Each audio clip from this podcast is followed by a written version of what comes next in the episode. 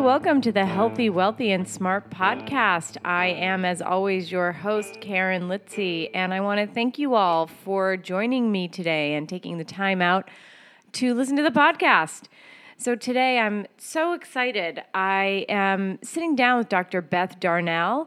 I uh, found her on Twitter and I can't tell you how excited I was to interview her. I could have, I had so many questions. This interview literally could have gone on for hours. Um, but a little bit more about Dr. Darnall. She is a clinical associate professor in the Division of Pain Medicine at Stanford University and treats individuals and groups at the Stanford Pain Management Center. She is an NIH funded principal investigator for pain psychology research that is examining the mechanisms of pain catastrophizing treatment, including a novel single session pain catastrophizing class she developed. And we talk a little bit more about that uh, later on in the interview. She is the co chair of the Pain Psychology Task Force at the American Academy of Pain Medicine, and in 2015 received a presidential commendation from AAPM. She is the author of Less Pain, Fewer Pills and the Opioid Free Pain Relief Kit. Her upcoming book, The Surprising Psychology of Pain Evidence Based Relief from Catastrophizing of Pain, is due out in 2017. And as a pain psychologist, she has 15 years' experience treating adults with chronic pain, and she lived through her own chronic pain experience, as have I and she enjoys helping individuals with chronic pain gain control of their mind and body and live their best life. Um, she's amazing. She's so great. Um, and what she, what she had to say throughout this podcast was was amazing. I'm trying to, I'm like encouraging her, like, you need to speak at, at physical therapy conferences because she really is, uh, she's smart and she just knows her stuff. So, anyway, what do we talk about today? We talk about the opioid epidemic and cost effective treatment solutions that may be able to be incorporated into care. Talk about tapering off opioid use, how opioid use and chronic pain affect brain chemistry. We talk about her research into pain catastrophizing, um, we define it and what patients can do if they have chronic pain, and so much more. I am so thankful to Dr. Darnall. She was amazing, and we're going to get to the interview in a second. I just want to thank our sponsor for today, which is audible.com. So if you want to get a free month and a free download, go to audibletrial.com slash healthy, wealthy, smart, and you can choose from over 180,000 different titles and listen to it on your way to work, on your commute, on your run, at the gym. Um, I I'm right now listening to two different books, and I mean I'm an Audible junkie all the time. So again, if you want your free month and your free download, just go to audibletrial.com slash healthy wealthy smart. Okay, so with that being said, uh, let's get to today's interview with Dr. Beth Darnall. Hi, Dr. Darnall. Welcome to Healthy, Wealthy, and Smart. I'm so excited to have you here. Karen, I'm excited to be here too. Thank you so much. Oh, thank you. And I'm, you know, we're, we have a lot to cover today. Everything from the opioid epidemic to pain catastrophization to uh, how does that translate into if you're a practitioner, even if you're a patient. So let's get started. Now, you talk a lot about the opioid epidemic. You wrote a book about it. So let's start with that. You know, there's obviously CDC mm-hmm. recommendations that came down. We've got uh, it's it's in the news. It's a huge part of the American Physical Therapy campaign. We have a hashtag Choose PT campaign instead of opioids. So I'm going to kind of throw it over to you. Where I guess let's start with a little history. How did this opioid epidemic begin, and then we'll talk about some solutions. It's a really great question. How did opioids become so overprescribed in the United States? And it's really been a phenomenon that's unfolded over, say, 15 years. Um, and the how this came to be was really not the cause of any one um, one issue. There were several different factors that um, coalesced at the same time that, that led to an overfocus on opioids for the treatment of chronic pain in particular. Because in the early 90s, opioids were really reserved just for the post-surgical period, a limited amount, and also for cancer pain, end of life pain. And there was a sea change in how opioids were prescribed beginning in the late 90s, where it was put forward um, by pharmaceutical marketing, pharmaceutical companies, that opioids were safe for uh, long term chronic pain uh, conditions and prescribing, and that there was essentially no addiction risk associated with taking opioids long term. Now, we know that that's not true today. Um, but there was this false marketing that was put forward, and some of these pharmaceutical companies were actually censured um, by the federal government for false information. Unfortunately, that information really trickled down. It, the, the marketing was effective, reached our doctors and prescribers in the United States who had very limited education about chronic pain treatment in medical school. I mean, Karen, it's alarming. As recently as 2011, physicians were receiving, on average, between four and 11 hours of education about pain over the course of four years of medical school. Wait, now, can you, can you say that again? How many hours yes, was that?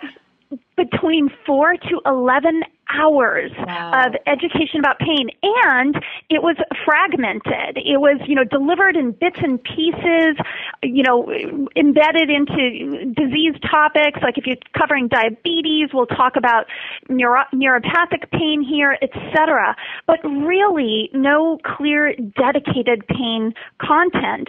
If you're a veterinarian you're likely to receive 25 to 30 hours of education about pain so you can see how this really was a perfect storm of misinformation being put forward in what was a large vacuum that physicians were operating in. And here, in concert with all of this, we also have something of an epidemic of pain. I mean, 100 million Americans have pain, ongoing pain of some sort. And where do they go for help? They go to their primary care physician.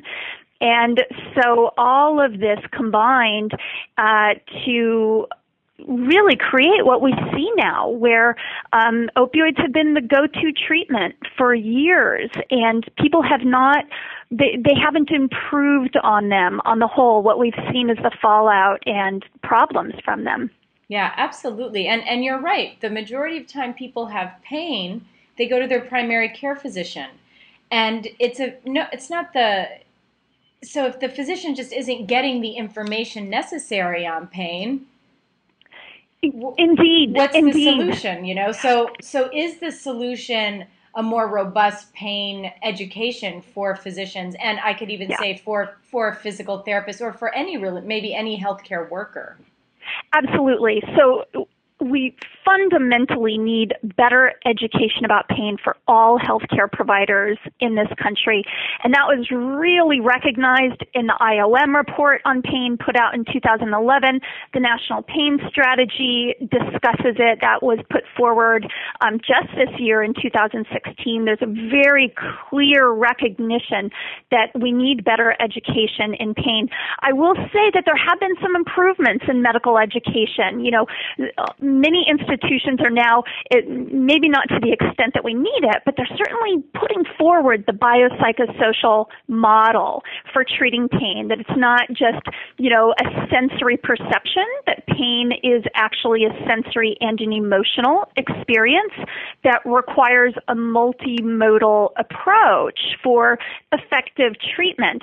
So physicians are hearing this message. They're hearing biopsychosocial, but then we throw them into the world to practice and treat complex patients with overlapping pain conditions and they're they're actually ill equipped to implement the biopsychosocial model of pain treatment because they don't have good resources at the ready.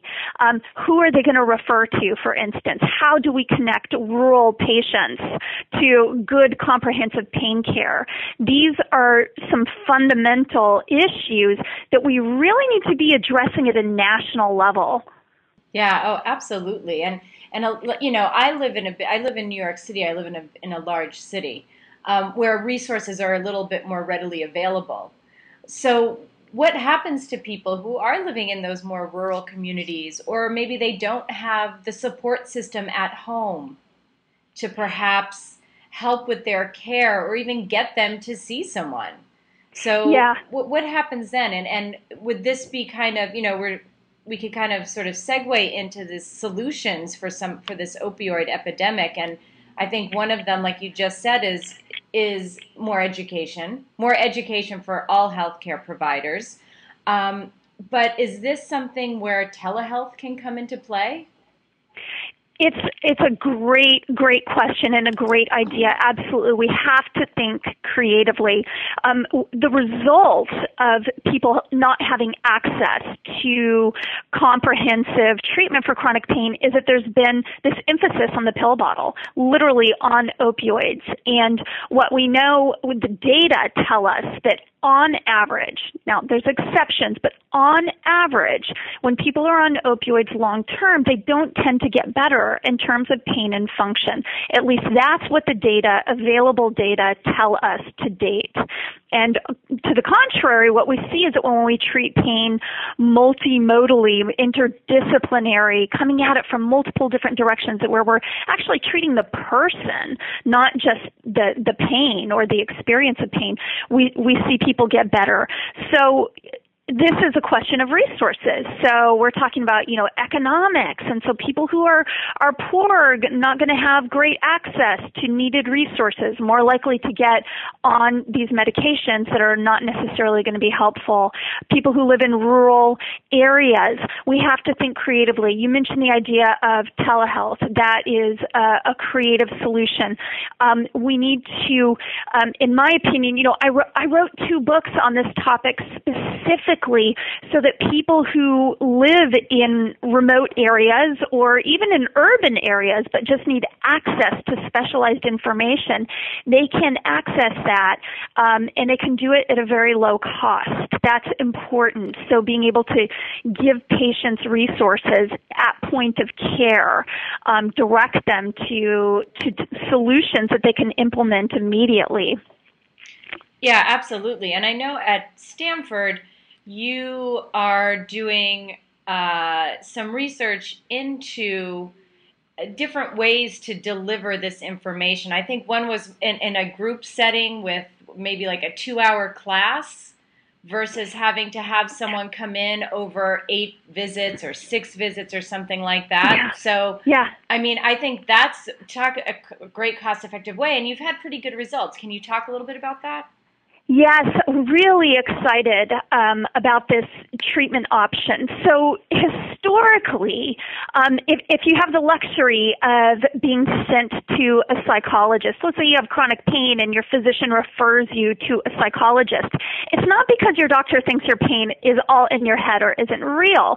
Your doctor is smart, um, or your referring provider is very smart because they have an understanding that um, we we need to best help the individual with chronic pain learn how to manage it themselves. You know, there's skills and information that you can learn to, and and use to actually dampen pain processing in your nervous system. This is evidence-based medicine, um, and it's effective. It, it works. It's great. The problem with cognitive behavioral therapy, psychological treatment for pain is that it's typically delivered um, each week in group sessions, two hour sessions for eight weeks. And so that's 16 hours in class, and then you factor in travel time, and then maybe there's copays, and you can quickly see that there are barriers for people with chronic pain to access this treatment, especially people who are working, who maybe don't have insurance coverage etc. So the question is, you know, how do we create solutions that are low cost, low burden, that uh, are scalable so that you know, hundreds, thousands, millions of people can easily access them. And that's where um, I developed a two hour pain psychology class that specifically targets uh, pain catastrophizing. It helps people understand, you know, how our thoughts and our feelings can actually amplify pain in our nervous system, or we can learn ways to dampen that pain processing in the nervous system to essentially gain control. And if we have less pain, that means fewer pills, fewer doctors, all of that. It helps people learn how to put themselves in the driver's seat. So we studied this class, published our results in 2014, um, got some great results for our pilot study, very promising. And in 2015, we're awarded a $4 million grant from the NIH to study this further, to better understand um, the efficacy and the mechanisms of this class. If and these studies are underway right now, Karen. If we're able to show on a large scale in, in a tightly controlled scientific environment that this class is effective, it will be a game changer in how we treat chronic pain and, and how rapidly we can plug people into resources that are essentially free because this is something that we can just put on the internet. I mean, these are classes that we, we can make video classes. Um, my vision for the future, my hope and my dream is that no person with pain um, will remain suffering as a result of you know lack of access to information. We need to make this information freely available to all people with chronic pain. Yeah, and I think that would be amazing. And again, what a great solution or alternative for for an opioid for opioids in general and for medication in general. And it just it, it seems to me like that is such a great way to a great example of sort of the triple aim of healthcare, right? Agreed, agreed, absolutely. And you know, I always say, you know, I, I work in a in a pain clinic. I work with people with chronic pain, and you know, I, I have seen opioids help some people. I mean, really, I, what I will say though is that the the fraction of people who really are more functional and get better, it's it's a sliver of what we're seeing in the United States. Uh, it's clearly they've been overemphasized, overprescribed. But even for those individuals for whom they are appropriate. Or let's say you and I have surgery tomorrow and we have a few, you know, opioids prescribed for post-surgical pain control it's incumbent upon all of us to do everything that we can to ensure we take the lowest dose for the shortest period of time. And so we're actually participating in our pain experience and in our overall health. So this information is relevant to all of us, whether we want to avoid opioids altogether or whether we are taking them, but we're still, we still want to be sure that, you know, pills are just one part of our pain care plan and they're certainly not the most important part. right. They don't have to be the keystone of the plan. No, and that's the big problem that we've seen in the United States over the years. Far, far too many Americans will go to their doctor and they're prescribed pills, and that's the end of the conversation. It's just like, oh, okay, I just take these and it's supposed to get better. Well, they don't get better, right? And so what do they do? They increase the dose and then they increase the dose, and it gets really scary. And people, you know, people have been put at undue risk because we have failed to provide comprehensive pain treatment that is effective. Right, and and like you said, a lot of times taking more opioid or taking them for longer, the data shows that it doesn't necessarily decrease their pain or improve their function in the long term. So the next question is: is let's say you are one of these millions of Americans who have who are have been on an opioid for long term. Is it okay for that patient to taper off an opioid on their own? So you or, know what, I have, what do you do? Yeah, I have a whole section in, in my book talking about this. And the first thing, the most important thing for people to know is that if you want, if you really want to get off opioids, um, you can. Uh, some people don't want to. Some people just, you know, they're they're satisfied with with where they are, and you know, I, I'm not here to judge that. But if you are an individual and you say, yes, I'm interested, I want to get off opioids, what you need to hear is that you can. Maybe you tried in the past and it didn't work, or you know, often people will maybe miss a dose and go into withdrawal, and then falsely believe that you know they they just need the medication forever and they can't ever get off them. There is a method to taper off opioids comfortably. And I, I encourage you to talk to your doctor. Um, you know, I, I talk about this in my book as well. If you go slowly enough with a taper, you can avoid the uncomfortable withdrawal symptoms that most people are incredibly afraid about. Um, but I always say, talk to your doc- let your doctor know what you're doing. I mean, so so that's just my disclaimer. My second disclaimer is that I'm not a medical doctor myself. I am not uh, a physician, so you know, I, I say that to everyone right off the bat. Um, but I can tell you that if if you come off opioids, um, you know, reducing opioids in and of itself doesn't cause life threatening problems like other medications if you stop them um, you know quickly can cause life threatening problems but what if you stop opioids too quickly, you will have that uncomfortable, really distressing withdrawal symptoms. And the trick is to uh, avoid that. And you, you can do that. We are in the process of doing some opioid tapering studies right now. What our research and the research of others is showing that um, with a slow opioid wean, um, two things. Either people's pain stays the same or it actually gets better. And this is an astounding message for a lot of people on opioids because the assumption is, well, my pain is so bad on them. H- how am I going to cope if I get off opioids? I, I won't be able to handle the pain. The assumption is that pain will increase when in fact what we see is essentially the opposite. Pain actually gets better as people go down and off opioids. Wow. Well, that, and that's, you know, for any clinician out there, that's a great piece of information to kind of be able to express to your patient. Um, so that, because I think a lot of people are scared no question. Um, there is so much fear around stopping opioids because, again, the assumption is my pain will increase. And, and most people have had some experience with that. You know, maybe they tried to go off them too quickly. And one of the symptoms of withdrawal is increased pain. And so, it, you know, it, so the trick is to really help people get through the taper slowly enough so that they don't have those withdrawals so that they can get get to, to the other side where pain is actually lower. Um, but it's this anxiety about the opioid taper, about withdrawals, the false perception that I simply can't get off them that has served to maintain a lot of these prescriptions for months, years, and even decades.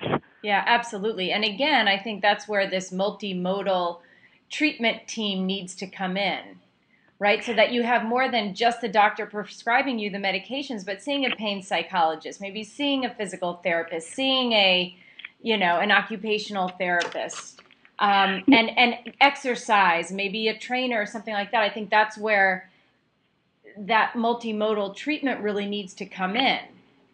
I completely agree. Pain psychology can be particularly effective around the time of uh, an opioid wean or a taper because if there's any, you know, you're likely to have some stress, some anxiety. You want to be able to use those skills keep yourself as calm as possible uh, because if you keep your stress low, you keep your anxiety low, you will help keep your pain low and that will help you meet your taper goals. The other thing to know is that when we take opioids, you know, really changes brain chemistry. It actually changes the structure of the brain, but so does chronic pain itself. But we see, we really see uh, changes in the structure of the, of the brain in individuals who are prescribed opioids. And so you, you also want to think of it as like, you know, you're, you're rewiring, you're recovering and exercise and um, enjoyment and, and really, you know, going out and getting back to doing the things you love. These are going to help facilitate your, your brain as it's, as it's rewiring, as you're managing pain differently, as you're becoming more and more active and functional. And, and that's kind of the exciting part about it. And I, it's so interesting that you just said that. Uh, my next question was Is there an effect of long term opioid use on the brain, which you already answered? Um, but does that also include what if you're on just a low dose? Let's say you're on seven or 10 milligrams a day. Does it still have an effect on the brain? Because some people say no, it doesn't. And what does the research show? You know, there there really isn't good data on this topic. You know, part of the problem is that we don't have enough good studies on opioids, particularly starting with opioid naive patients and really characterizing them, you know, scanning them, then administering opioids newly, and then seeing if there's changes. Now, some of those, uh, the few studies that have been done like that were here at Stanford, but they weren't, um, they weren't limited to people on low dose, you know, like low dose, you know, Percocet or Vicodin or what have you. So we, th- those data just don't exist. I mean, it's, it's part of the problem we're vexed with is this, you know, everyone wants to find this safe threshold, right? Like, well, or, you know, so if I just keep it really low, am I safe? Or if, if I just prescribe, if I make sure that I only prescribe below 120 milligrams per day, that's okay. And I, you know, I think on the one hand, you, you don't want to sort of be a fear mongerer and scare everyone into thinking, you know, uh, that that even a very small amount is somehow toxic. But you know, I just caution people that you know we just simply don't know. So, I what I always say though is that there are things you can do to minimize your risks. Nobody can say there's no risk, and I don't believe there's no risk. But you can minimize your risk by keeping your doses as low as possible and for the shortest period of time. Um, you know, there are going to be some people who will be adamant in saying that they absolutely need, you know, this X amount dose. But if you, what I would encourage people to do is be sure that they're managing their pain comprehensively, self-managing, doing everything they can so that they're sure that they need and use as little of the medication as possible. Yeah, and, and that makes sense. And and then one more question, kind of about opioids, and then we're, I think we're going to shift gears a little bit. But this was a question that I had gotten from a patient of mine who is on an opioid for CRPS. And I think this is a pretty powerful question. And it's how do we make sense of something like Prince's overdose death? And should any changes in medication be monitored by a doctor, or is this just taking, or is just taking an opioid that dangerous?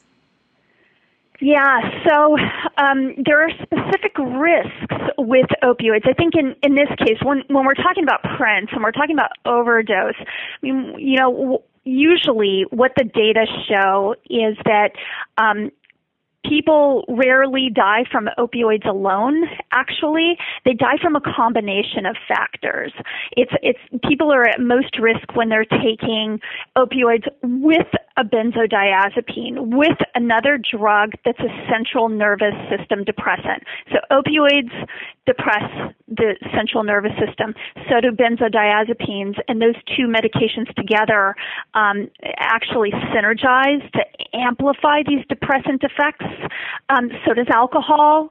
Um, there are other drugs that do that similarly. And so then what happens is, you know, people go to sleep and they just stop breathing. They don't wake up. This is how people are dying from opioids. If, if you're an individual and you have sleep apnea, you're at greater risk. If you have a lung infection, you know, if somehow respiration is compromised, you are at greatly increased risk for, you know, having a, a what is essentially a fatal overdose, even at theoretically safe levels, because you're more vulnerable under these circumstances. So, you know, we want to just kind of keep that in context. Prince's overdose death um, is is an you know it's interesting um, and and I mean, in all due respect, I mean, it's tragic and, and horrifying. The case itself, if we just want to take a look at the circumstances, um, we don't know if there was history of addiction, for instance. He's not necessarily the average person who's taking opioids exactly as prescribed. So I want to be clear about that. Um, some of the, you know, anecdotal stories that I've read, which are not necessarily fact, suggest that um, that there may have been multiple pharmacies involved. Um, it's unclear if there were multiple doctors involved, and so in these cases, and let's just take a, a hypothetical patient who is doctor shopping, is getting medications from multiple providers. Well, that's a that's a different ball of wax than than you know than your average patient with chronic pain. So the, thing to know is yes, these medications um, are you know carry risks for overdose.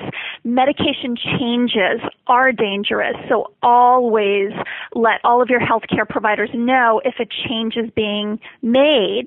Um, and so if you're a prescriber, you want to monitor for doctor shopping for addictive behaviors.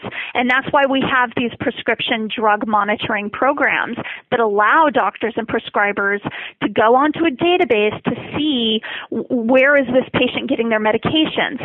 You know, in, in the case I've, I've seen certain celebrity cases where they use pseudonyms and, you know, it's, it's really difficult to control in that case, but not necessarily the case for the everyday person. Um, what I would say to this, um, to this person who, who asked this great question is, you know, where possible, let's you know, as as healthcare providers, avoid prescribing opioids, emphasize non-opioid options.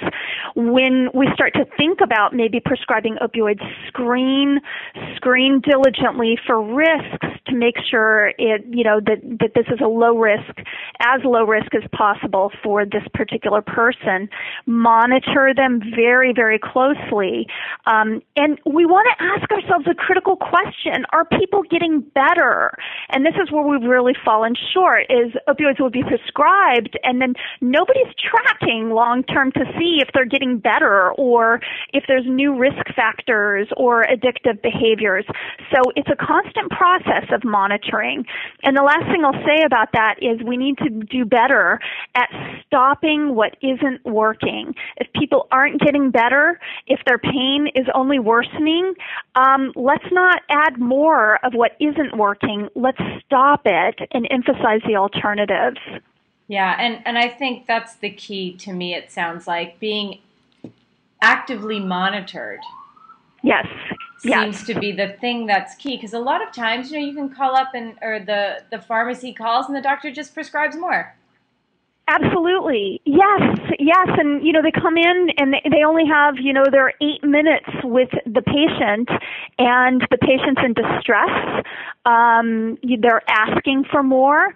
Their pain is higher and, you know, theoretically, there's every justification to just write the script. Um, but we know too much now. We know that that is not the solution, but it's easy to see how we have backed ourselves into this corner as a nation.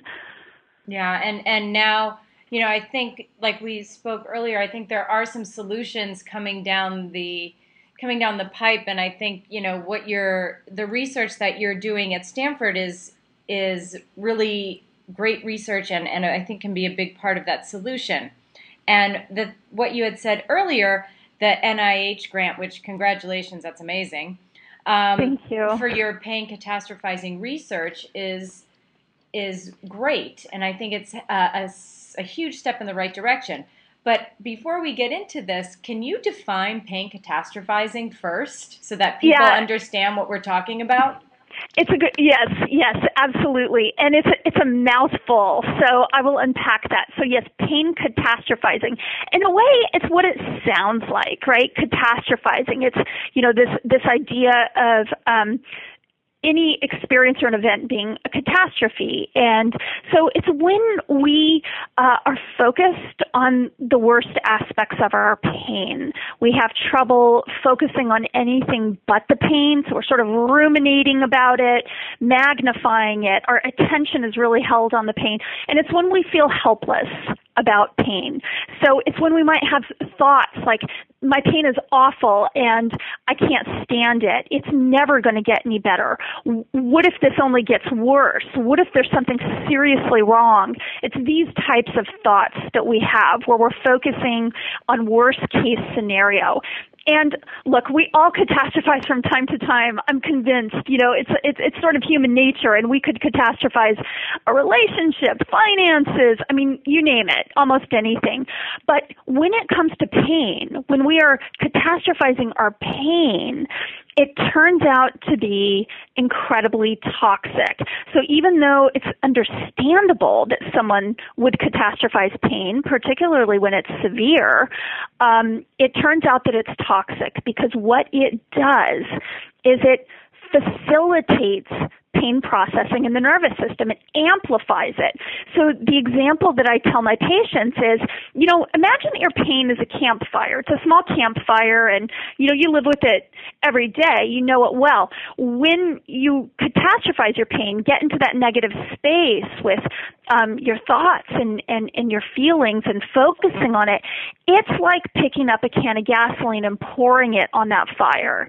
And it literally has that effect. We have neuroimaging studies, and we're able to see that when people catastrophize, it lights up areas of the brain associated with pain. You're literally growing pain in your brain and the spinal cord.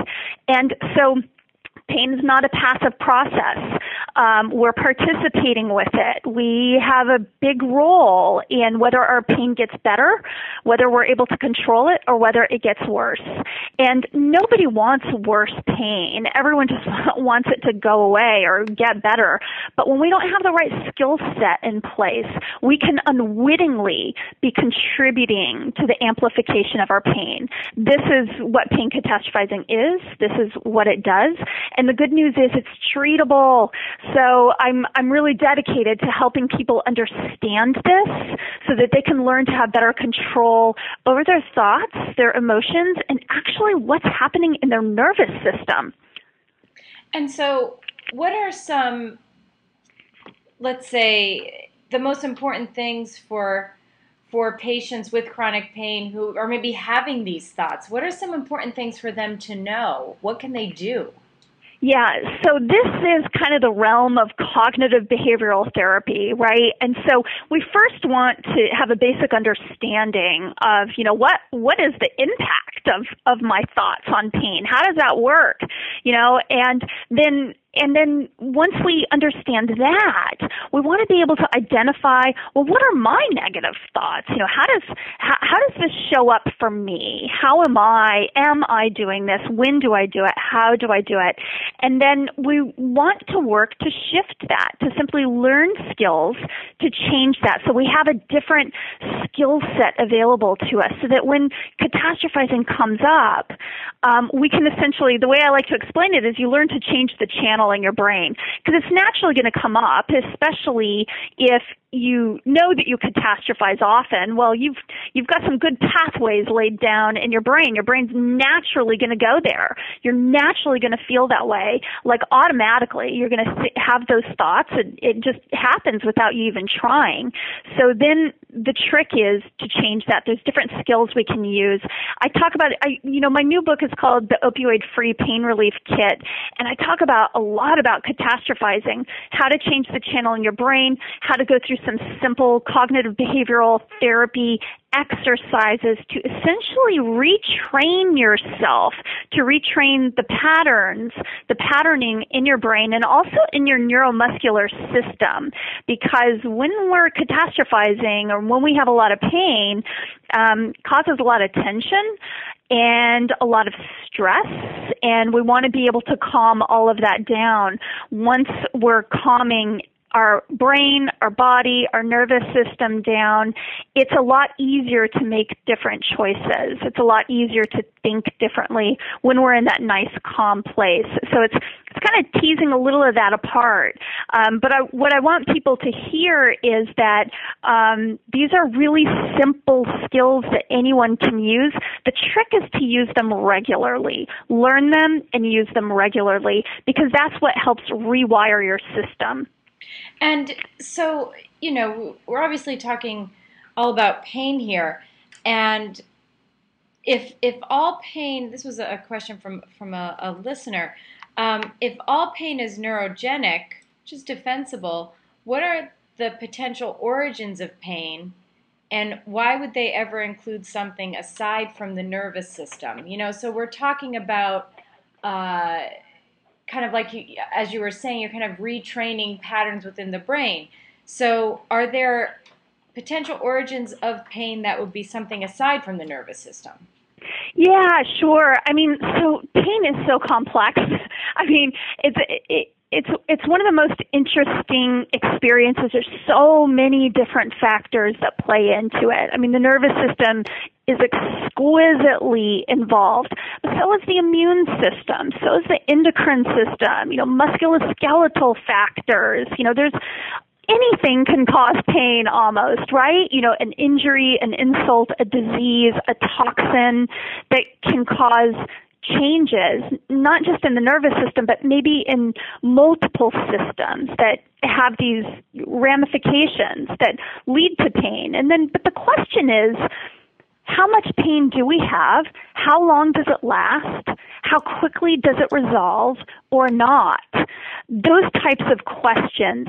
Um, the nervous system has a big role in in speaking to those questions. That's because that's where we kind of, the nervous system leads us into this area where we're really talking about the modulation of pain and, and the facilitation of pain, the exacerbation of pain. So that's why there's always a, a focus on the nervous system because no matter where you feel pain in your body, no matter how it got started or why, um, you know, the, the processing of it will occur in the brain and the spinal cord. And that's what we can target with some of these treatments and therapies so that we're able to dampen the experience of pain.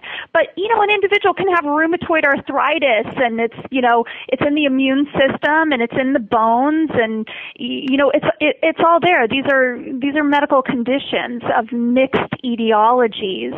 Um, but the nervous system is still a critically important part in helping decrease not only pain intensity, more importantly, how much a person suffers from pain. Yep, absolutely, absolutely. And I think I'm I'm glad that you brought that up, the sort of suffering part of it, because the the person suffering may have nothing to do with the quality of pain or the intensity of pain.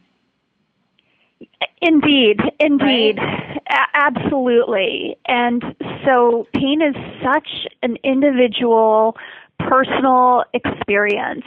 And, you know, Karen, you and I can both be exposed to the exact same painful stimulus and for me it might be a, a my I might say wow that is 9 out of 10 and you might say you know it's unpleasant but it's like a 4 out of 10 and how do we explain that? Those are the individual differences that explain so much of the suffering of pain.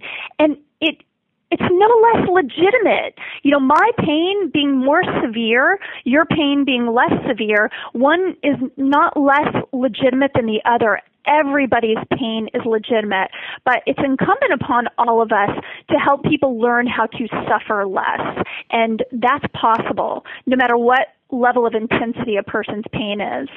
Yeah, agreed. And and that's where obviously pain psychology comes into play and there's like interesting research on meditation. I know there's some being done at stanford some at harvard. Um, yeah. she's escaping me the the doctor who's doing this at harvard. Anyway i can't remember her name. It'll come to me afterwards but a, a lot of that is the research on meditation is very interesting because it does kind of address the suffering aspect of it it does, and you know what? What we're seeing is um, what what's really cool about um, meditation and also cognitive behavioral therapy. They both contribute like they both have some of the same mechanisms both treatment modalities which are fundamentally psychobehavioral in nature mindfulness based stress reduction as well as cognitive behavioral therapy, we teach people how to shift attention away from pain. That's a critical component. So you learn how to, you know, that part about catastrophizing where it holds pain is holding your attention and it's that serves to amplify pain and the nervous system. And so what you learn is a skill set to shift attention away, to be less reactive to the pain because pain is one thing, but how we respond to pain is where the rubber meets the road. And so that's where there's an opportunity to learn how to calm ourselves. That's what CBT does. That's what mindfulness based stress reduction does. And we're able to see, you know, put people in the scanner and be able to see that it changes the way the brain functions when we use these skills. And what it does is it, it uh, dampens the processing of pain. You can see that it, it helps keep those areas uh, associated with pain, those light up less or they don't light up at all. And long term, this is the cool thing, Karen, is that there's studies, uh, imaging studies, pre and post cognitive behavioral therapy for pain, so pain psychology. They go through that eight week training, and we see that not only does this, the functioning of the brain change such that it dampens pain processing, the studies actually show that it changes the structure of your brain. So over the course of eight weeks, what happens is you're increasing um, gray matter volume in the areas of the brain that are associated with pain control. And what does that mean? So what? We have more gray matter. What is yeah, what is what does that mean? Yeah, it means that essentially we're strengthening those areas. What we're seeing is, you know, it's evidence of neuronal growth, essentially, whereas, you know, when with some other modalities or experiences like for instance when you take opioids or even the experience of chronic pain we see atrophy in areas of the brain which suggests you know that there's uh, you know there's volumetric loss and so there may be some neuronal death um, there's you know hypotheses about what's leading to these ba- brain changes but what we are seeing is atrophy then when people go into some of these rehabilitative types of treatments. I'm convinced you see it with exercise too. Cognitive behavioral therapy is very specific, where you see these volumetric increases um, that suggest that there's neuronal growth, that a person is strengthening areas of the brain. They're using these areas of the brain associated with pain control. It's physical evidence for what patients are reporting. Anyway, I mean, they're reporting that they have better control over their pain, and we're linking that to biological, structural changes in the nervous system that support it. I, I think it's the coolest yeah, thing. it's that is. I agree. It's definitely very, very cool. And um, now, a lot of my listeners are a lot are healthcare providers. So let's say you're a healthcare provider, you're a PT and OT, um, and you're interested in bringing aspects of CBT or ACT approaches to your practice. Do you have any recommendations where we can get started? Are there courses or books or seminars? This was a good question from from a listener as well. Yeah, that is a really great question. More and more, these types of trainings are um, coming online. So um, you know, my my first sort of recommendation is, you know, wherever you are, like just kind of do some local searching, even googling to see what's available in your area for in-person um, trainings. My my personal opinion is it's always best if we kind of have those immersive in-person trainings when possible.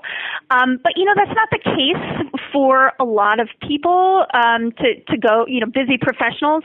There are some great resources um, on just basic cognitive behavioral therapy for the treatment of pain.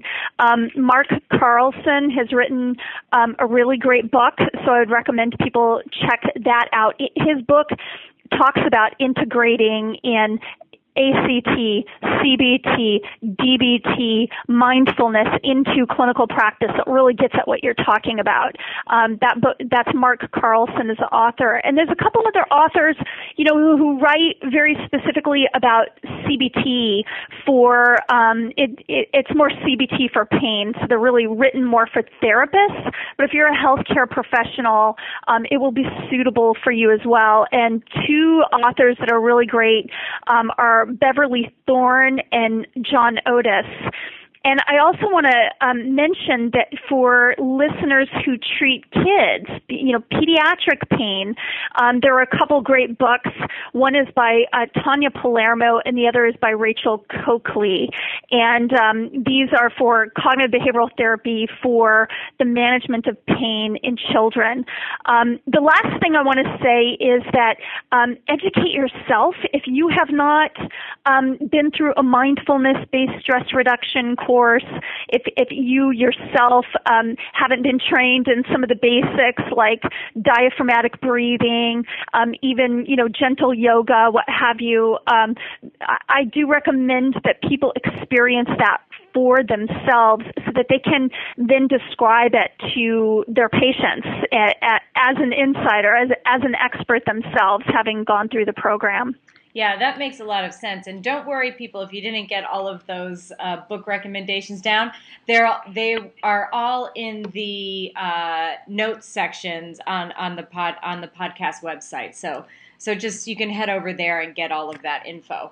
Um, and then we have like one last question from a viewer, and I think we're going to start wrapping things up. Although I feel like I could talk for hours to you. Um, so. Uh, one last question is What are your thoughts or insights into non psychology trained professionals using psychological interventions? Should we be concerned about treatment fidelity? So, I guess um, the question becomes when do you refer out? When are we stepping over the line? Yeah, I think I think you always refer to the specialist. That's my personal opinion. Always refer. But that doesn't mean, I mean, it's not mutually exclusive. I mean, integrate in some of these principles. There's, there's great evidence showing that, you know, physical therapists can integrate in some, some basic languaging or concepts, self-management, um, helping with some, you know, just restructuring or reframing some, let's say an individual's catastrophizing during, you know, as they're learning movement or whatever. So the therapist can be very skilled in helping them reframe whatever sensation they're experiencing or to help, um, help them, you know, steer them in the direction of calming themselves and being more receptive to the modality so I, I, my personal opinion is that if we're really going to treat pain well, we all need to know a bit of each of the other disciplines that, that best treat pain. So I know a fair bit about pain medicine. I'm not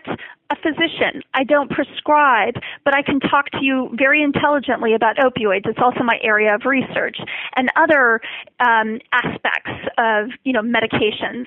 Um, similarly with physical therapy. Now, I'm not going to go and um, make a physical therapy prescription, but I know enough about it where I can steer people in the right direction and be able to incorporate some of the basics of you know the core principles in how I language um, comprehensive treatment, for instance.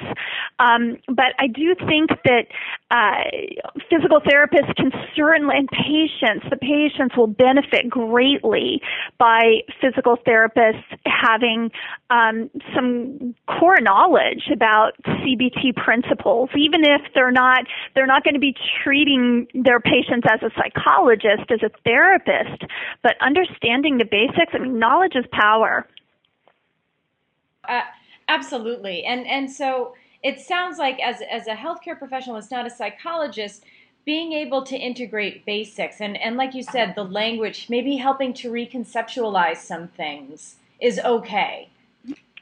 For sure, uh, no question about it. I think that we need to. I think we're remiss if we don't use some of those, you know, some of the those basics to our advantage to help to help shepherd patients through the process.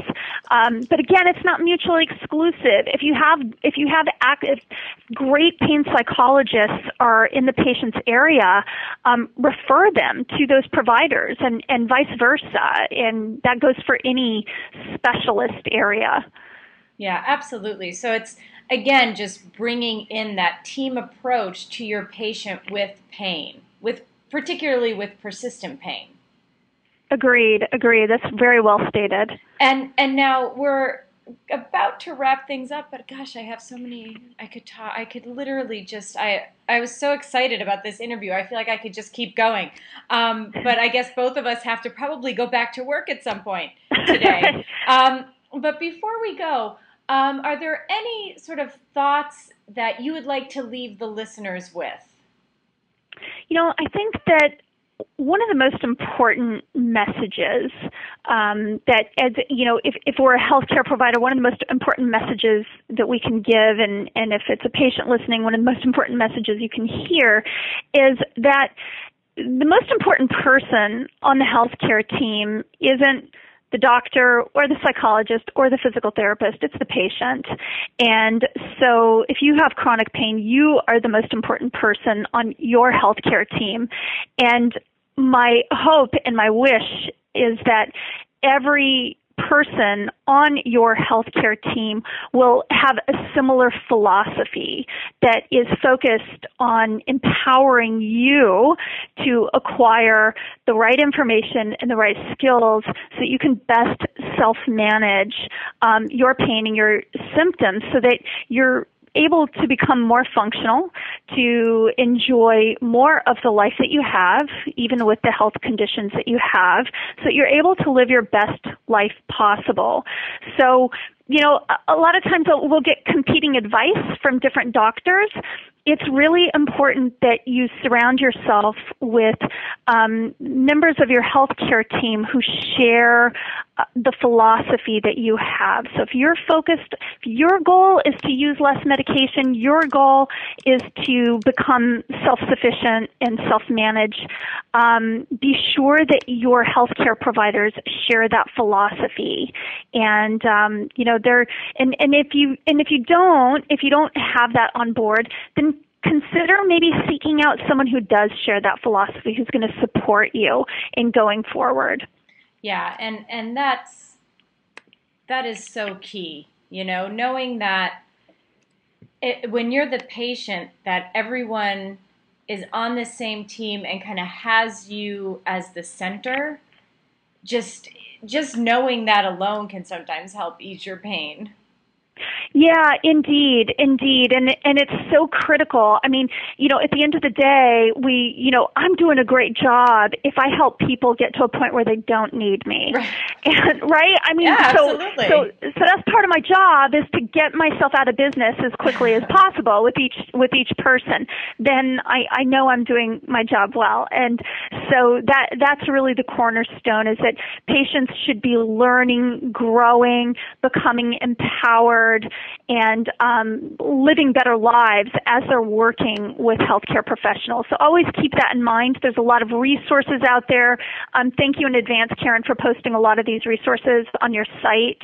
Um, it's it, it's a wealth of information. I, I encourage everyone to access it. Yeah, and and just so people know, you have two books. One, the opioid free pain relief kit, uh, 10 simple steps to ease your pain, and the other book, Less Pain, Fewer Pills Avoid the Dangers of Prescription Opioids and Gain Control Over Chronic Pain. Where can people get these books? Easily on Amazon. Um, right. That's always the easiest place, and you can always visit my website for more information too. Yeah, and, and Dr. Darnall's website is bethdarnall.com. And she's also on Twitter. What's your Twitter handle? At Beth Darnall. Yeah. So I found you on Twitter as I because I was when I was like, oh my gosh, this person is perfect. um, and so I did a little Twitter stalking, and then and then now here we are. So we ended up having a great uh, great discussion and conversation all around opioids and chronic pain and CBT and pain psychology. So I thank you so much for coming on today. Oh, Karen, it was perfect. Thank you so much for the opportunity. Um, it was really a pleasure. Thank you so much. And everyone, as always, thank you so much for listening. Have a great week and stay healthy, wealthy, and smart.